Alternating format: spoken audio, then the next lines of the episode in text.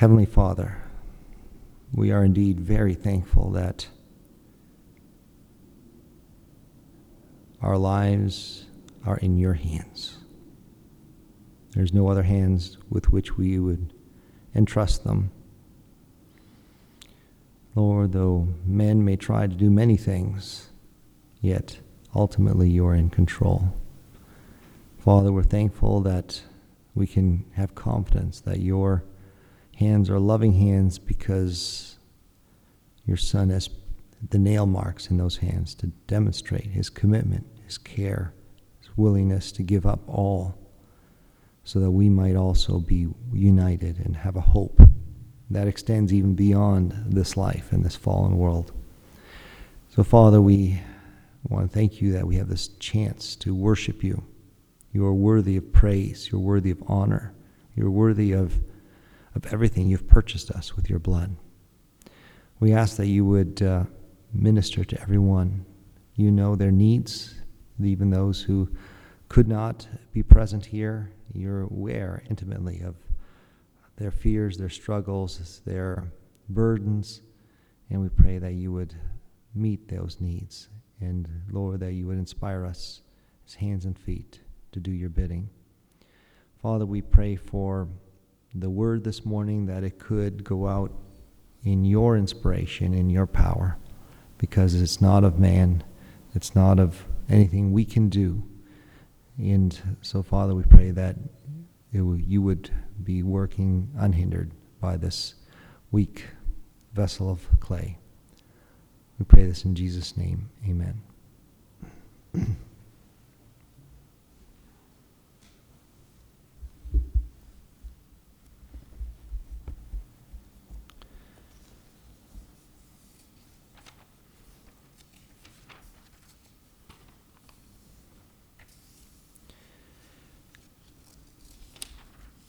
This morning, I'd like to read a number of, uh, of different passages as we study what uh, the Lord has to say on the topic of fear. So I would invite you to keep your Bibles handy um, to, and, and to follow along because we will be moving to a number of different passages. so as I was looking through what the Word of God has to say about fear, it's surprising the, the majority, there's so much that's said in the book of Psalms. Uh, David is very honest about his feelings, his struggles. He doesn't pretend to be something he's not. And he deals with the topic of fear as well, because it was a, a reality for him. He had his struggles that he had to go through. So let's uh, turn to a psalm that probably most people are very familiar with, and that's Psalm 23.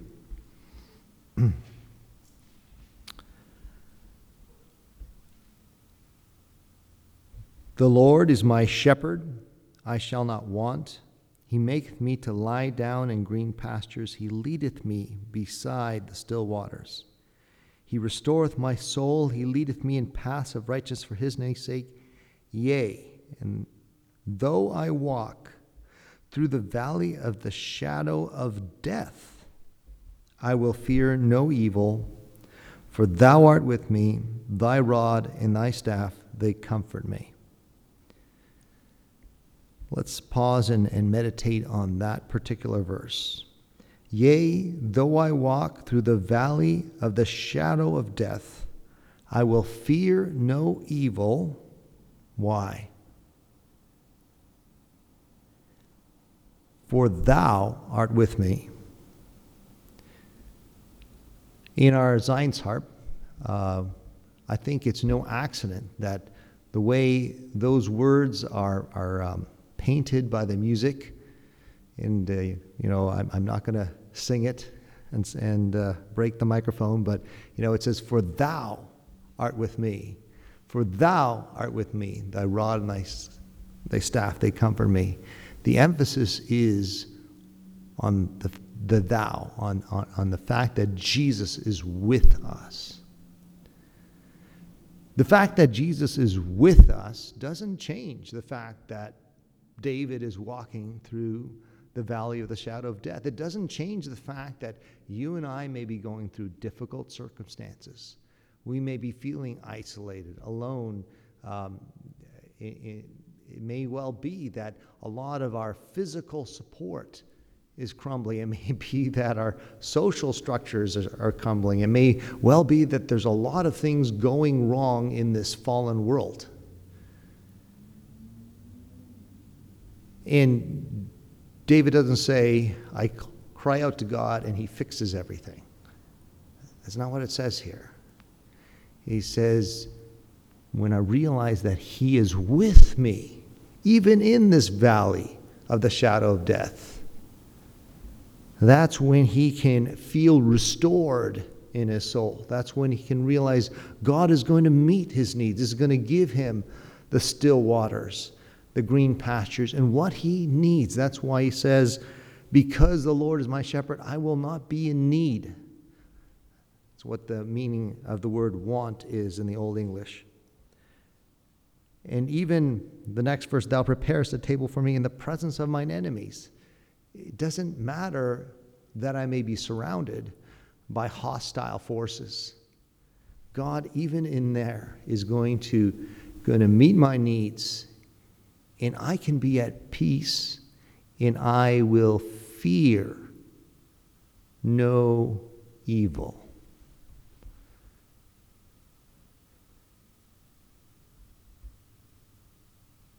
Problems are not optional, fear is.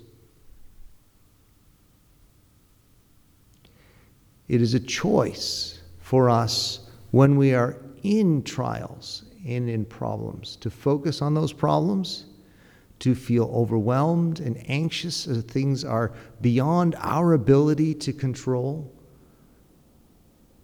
Or we can focus on the fact that He is with us and things are well under His control. He may still bid us to walk through that valley there may be lessons that we need to learn, character that we need to develop as we go through that valley. But we will not go through that valley alone, and our needs will be met.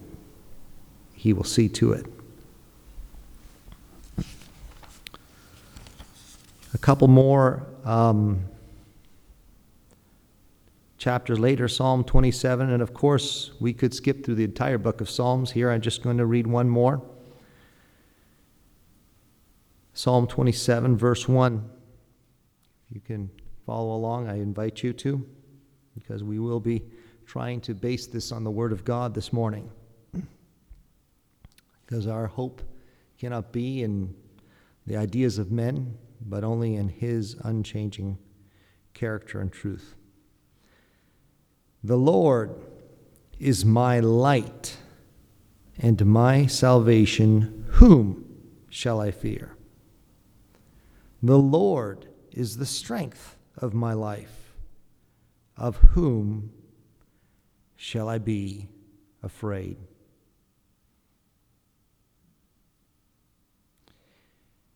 An host, you know, and he goes through all the troubles but even this he will be confident. It's because the Lord is his light. Light reveals the truth. Light shows us what is there, what is real, what is. And if we walk in his light, we will not be in a darkness where we are being lied to and deceived and are stumbling and are, uh, there, there's clarity. We may still not know all things. The Lord may reveal to us only what we need to know, but we will not be deceived. The Lord is our salvation. And then we're going to come back to that again and again. Because the Lord is our salvation, we are saved. Because the Lord is our salvation, it's not dependent on me. Because the Lord is our salvation, we need not fear. Because the Lord is our salvation, we don't have to be afraid of death. We don't have to be afraid of sin. We don't have to be afraid of condemnation. We don't have to be afraid of hellfire because the Lord is our salvation. We can have confidence even in the face of death.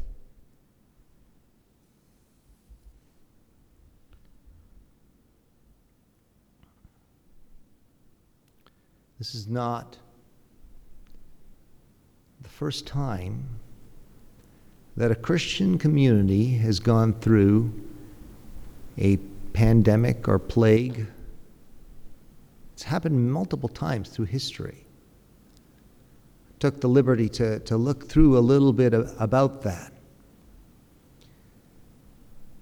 So, you know, like 152 and 252, there were we don't know. There was a drastic plague. I think almost 25% of the Roman Empire was wiped out. It lasted for 15 years. It was very serious. We think it might have been smallpox when it first crossed over from humans. Uh, we don't know. It might have been Ebola the second time because of some of the descriptions of the symptoms. It was very serious. People were dying by the thousands. And, and and there was a distinct difference between the reaction of uh, the pagans, those who kind of were, didn't have a personal God they had confidence in, but were appeasing whatever, trusting in political or whatever things they were trusting in. When this pandemic and plague came, they were afraid and even uh, maybe I can read a description from the Bishop Dionysius, who described what it was like um, in North Africa. He said, At the first onset of the disease, the, they, the pagans, pushed the sufferers away and fled from their dearest, throwing them into the roads before they were dead, and treated unburied corpses as dirt hoping thereby to avert the spread and contagion of the fatal disease. But do what they might, they found it difficult to escape. Yet that bishop, you know, encouraged the Christians to have a different attitude.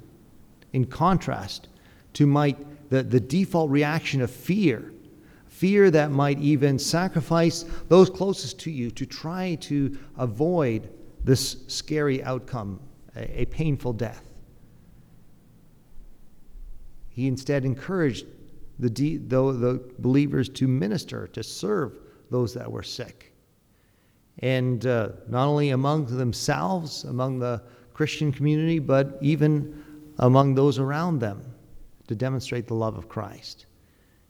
And m- many more um, Christians survived because they cared for each other, because water and food make a difference in your survival uh, ability. If you're left out to the street to die versus being taken care of, it makes a difference.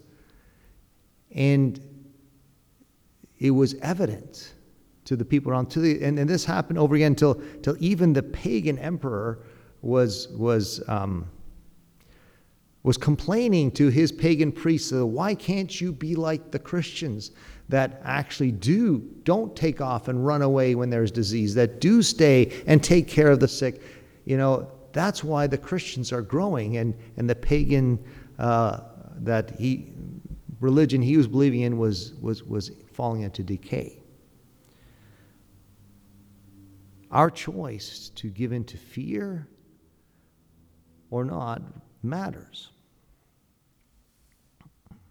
And we have a confidence based on the Word of God, based on the character of God, that unfortunately, well, those around us don't have. But and, and this is an opportunity for that to come to the fore. I want to turn to um, 1 Timothy 2 7.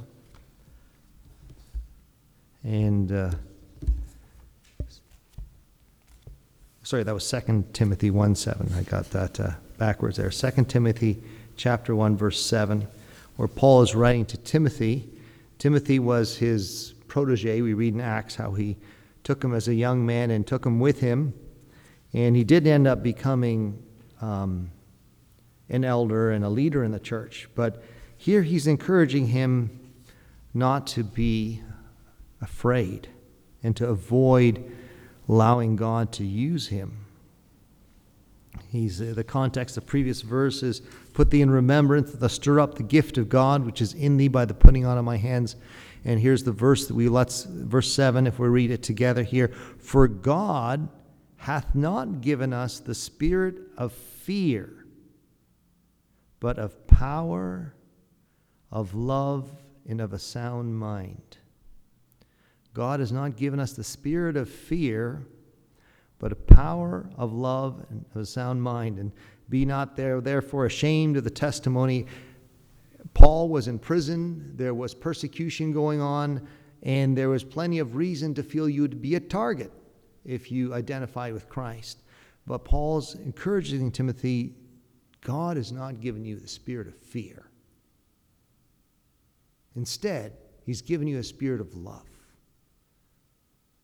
It's interesting as we as studied what the Bible has to say about fear and how there's always a reason not to be afraid. God has given you a spirit of love instead of that fear.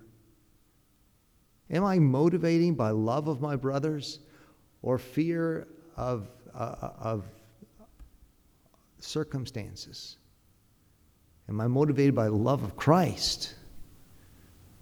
Or by fear of failure, fear of, uh, uh, of what could happen to me in this life?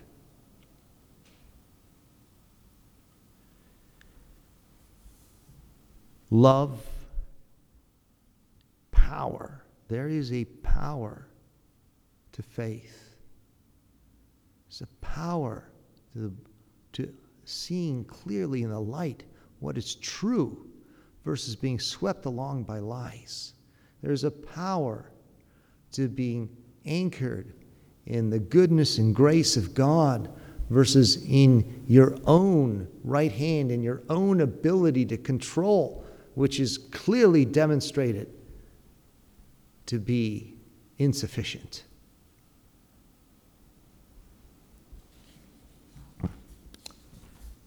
Let's turn together the book of Romans,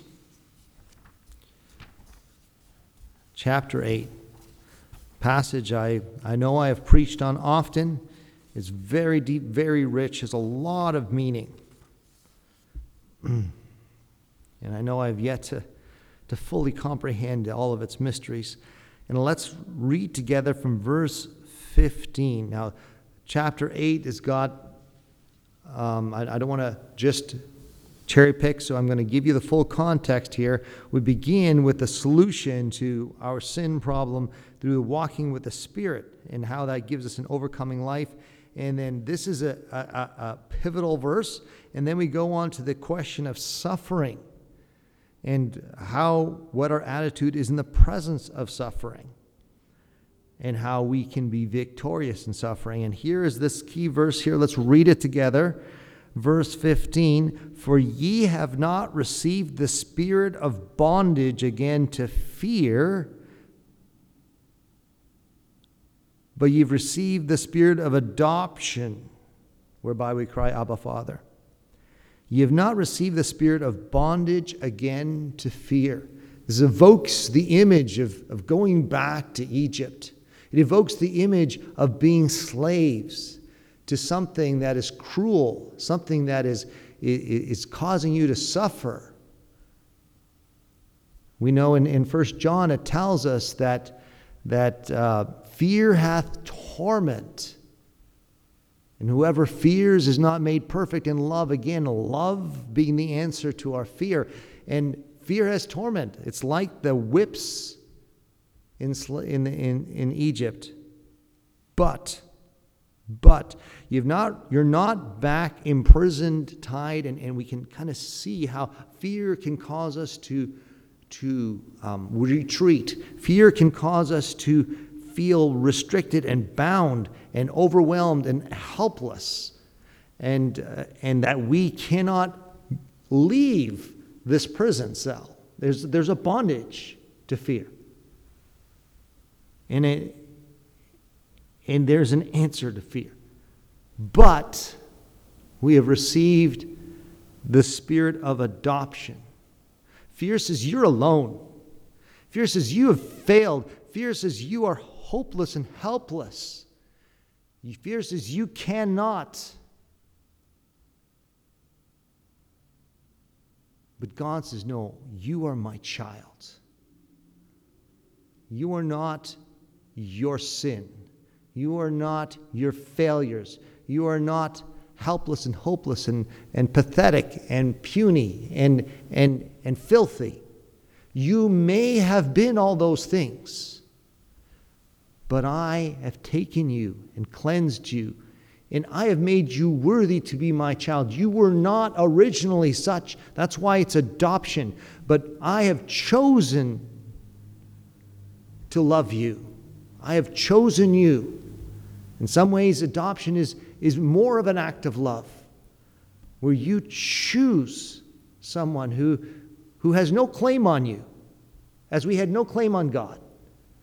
And you choose to take them in and, and you identify, you make them share your name, your, uh, who you are. And God has done that. He has given us a spirit of adoption, and we can now have an intimacy with God. We can say, Abba, Father. Again, this is the presence of a chapter on suffering. We need not be afraid because thou art with us. Because he's not only with us, he says, You are, you are mine. You are, in a way, you are, we are one. You're hidden in me. You're my child. You can feel safe. You have this intimate access of the Spirit inside of you, bearing witness with our spirit that we are the children of God and joint heirs with Christ, if so be that we suffer with Him, that we may be glorified. We're not saying there's no suffering, we're not saying there's no pain. The Bible isn't health and wealth. Believe in the Lord and you will have a big house and car and free from all this. That's not what the Bible says. The Bible's saying there will be suffering, and suffering is the path to glory. It's the path that Jesus took. Don't you think you're going to get a better path than Jesus did? The path that leads to the cross is the path that leads to glory, but it's the path that Jesus is with you on. You don't get to choose your own path. But I reckon the sufferings of this present world are not worthy to be compared with the glory that should be revealed hereafter. And he goes through how God has a plan to redeem, as he did from the very beginning, the creation. He has a plan to redeem us, and the Spirit inside us is working for to connect us with God.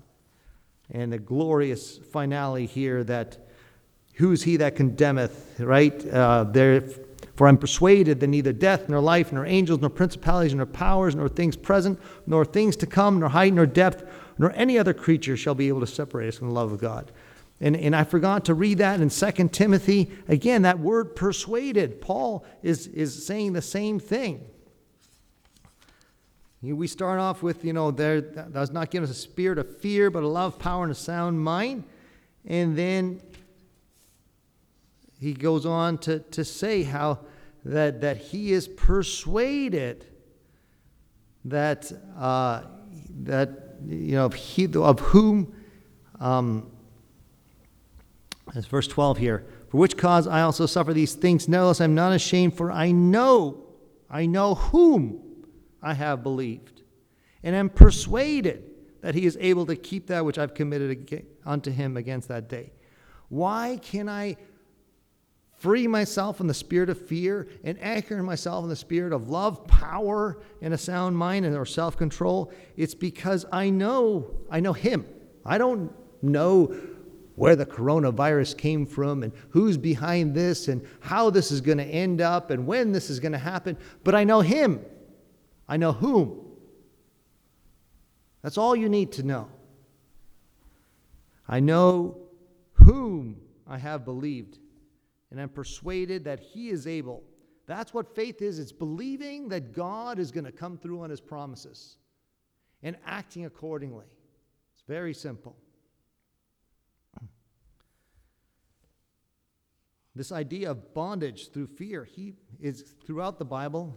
I was very thankful of your brother was uh, sharing, he's studying through the Word of God through Hebrews as, as an exercise. And in the second chapter there, there's a verse here I'd like to, to read together Hebrews chapter 2, verse 15.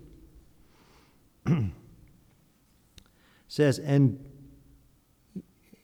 okay, well, we'll give some context again. We're talking about Jesus. Hebrews, he's revealing who Jesus is to the, to the Jews that they kind of missed over. He is the true fulfillment of, of all the covenant and the promises. For as much then, he's talking about Jesus, that he through death might destroy him who had the power of death, that is the devil, and deliver them, verse 15, who through the fear of death were all their life subject to bondage. Jesus is able to deliver them who, through the fear of death, were all their lifetime subject to bondage. Bondage through fear. Specifically, now the fear of death, but the fear of death is overcome. Why? The previous verse, Jesus said that Jesus died through death that he could destroy him who had the power of death. That is the devil. The fear of death is being conquered because Jesus broke the bars of the tomb. He died and he paid our sin. He took on him all the consequence that we can now go through death with confidence because he's gone through and he has made the way. He has done what we could never do. 1 Corinthians 15, you know, reiterates the same idea. 1 Corinthians 15 is about the chapter of on, on resurrection. There was doubts. Do people really come back to life? And, and Paul is spending this one of the longest chapters here in the Bible on this, and he's concluding here. Um, so when this corruptible, this body that is, this is going to turn to dust, it's not going to last. There's no point trying to hang on to life forever in this body. It's getting old. We can all see that. But when this corruptible shall have put on incorruption, and this mortal shall have put on immortality, then shall be brought to pass the saying that is written Death is swallowed up in victory. Victory. O death, where is thy string? O grave, where is thy victory? The sting of death is sin. It was because I was a sinner I had to be afraid of death, because I was I had to be afraid of facing the judge who's going to hold me to account for the things I've done. But Jesus has overcome that. So there is no more sting in death. There is no more fear in the grave. They were swallowed up in victory. And now we can have the confidence that this, though we die, it will not be the end. We know that there will be a resurrection, and therefore, and in that resurrection, we will be saying, Abba, Father, we will be with our Lord Jesus Christ. Thanks be to God who giveth us the victory through our Lord Jesus Christ. Therefore, my beloved brethren, be ye steadfast, unmovable, always abounding in the work of the Lord, for as much as you know that your labor is not in vain in the Lord. If this world is all you've got, then maybe you are going to run. Maybe you are going to tunnel and turtle and, and, and, cut off everybody and say, I'm just going to try to save me and mine and maybe just me and, and, and try to save the only thing you have. But this is not the end. This is not final. We have a life that goes beyond the grave. We have a hope that goes beyond it. So now what you do has value. It will be something that will benefit you throughout eternity. So, brethren, be steadfast. Don't be shaken. Don't be afraid. Be unmovable. Don't be shaken by the circumstances. Abounding in the work of the Lord. Now's a time for uh, that we can do more. And we and and we because we know that our labor is not in vain in the Lord, that death is not the end, and we don't have to be carpe diem. And and there's more that you know Paul speaks on the subject. He's speaking to others who who who thought who are afraid what happens to those who who die and he, he gives them this glorious hope of resurrection. In uh, 1 Thessalonians 4 18, well, let's go, we can start from verse 13. 1 Thessalonians 4.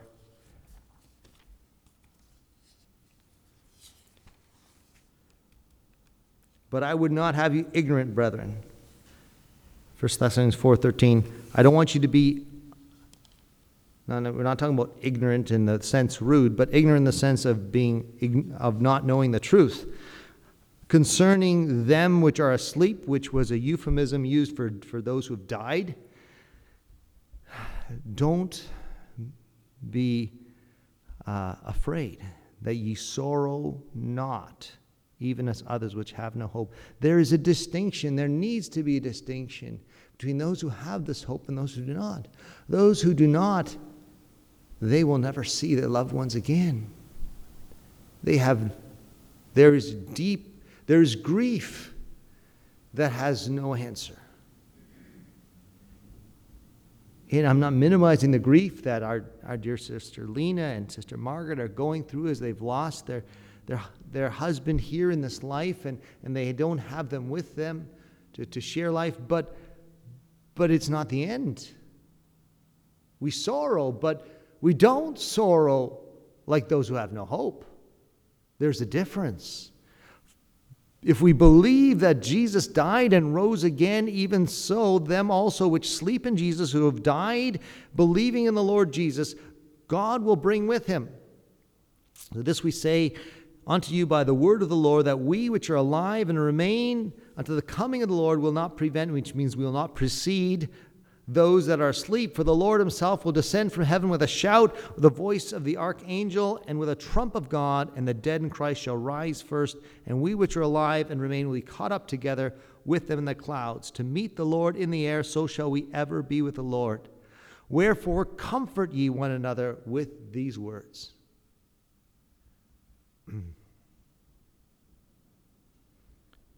we are not as others which have no hope. Because we have this hope, it encourages us to abound the work of the Lord. It encourages us to make sacrifices, not to be.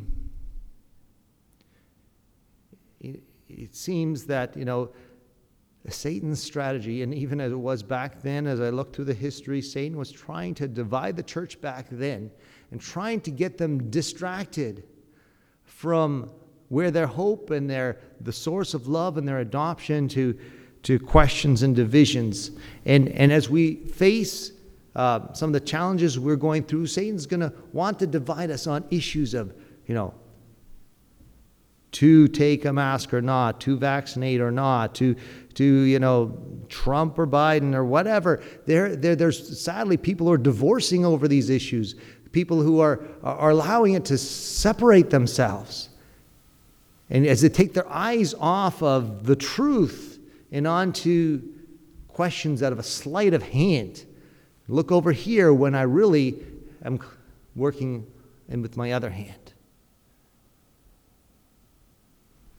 But it was interesting as I looked through these plagues and the Christian response, I, I came across Martin Luther gave a quote that I thought was very balanced. It's not like, you know, oh, there is no plague. Oh, the plague will not touch me. I am safe because God's going to keep me safe. Oh, you know, let's all run and hide. It was none of those things.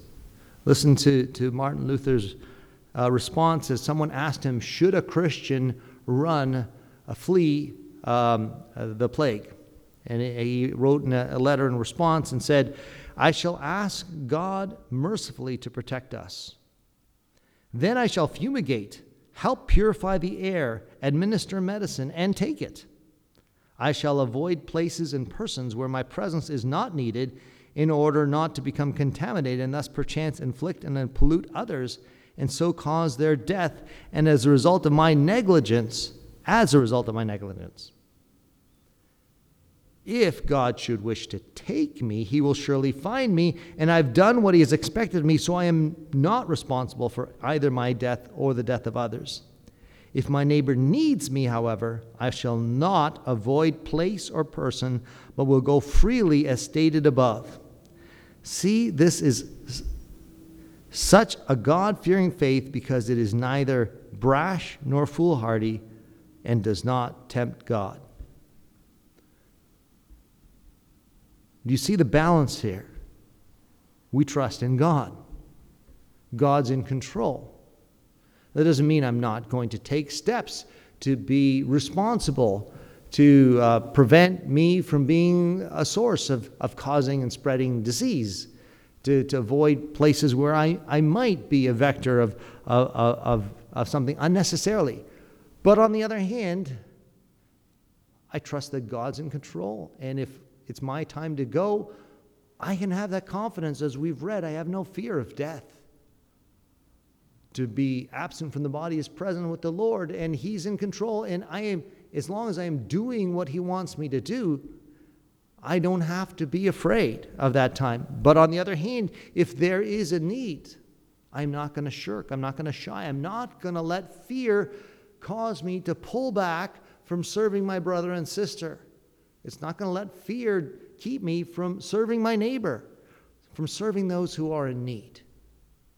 And because Christians have done this in the uh, uh, presence of pandemics like this, that caused Christianity to spread as there was a distinction, as, as the wheat and the tares of, of Jesus' parable are distinguished by their fruit. It's a time of testing. And God's not going to know our words, He's going to know the spirit and truth of our actions of whether we believe and we have faith that these words are true, that Jesus is our light and my salvation, of whom shall I be afraid? Or whether these are words to us will show up in how we, how we act and how we live our lives. May the Lord encourage us to abound, to be faithful, to be steadfast, to be unmovable. May God bless His word.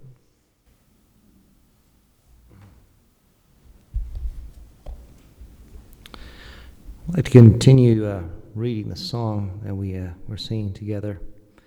It's very deep and meaningful words. However, he may deal with me, whate'er he wills shall please me. By faith, his will, my will shall be. I hope that he will bless me. Whatever he may do shall be the very best there is for me. His care will e'er possess me. In midst of life's most trying woes, I joy in his care ever. I know whatever ways he goes, they're wondrous ways forever. What ill may seem, he well doth mean, my foe he never more hath been. In love he chastens ever. And thus my faith secure shall stand upon his promise ever. No one shall me from his strong hand now or hereafter sever. For what he spake, he will not break. He is my trust that naught shall shake. His name I'll praise forever. That will conclude this morning's service.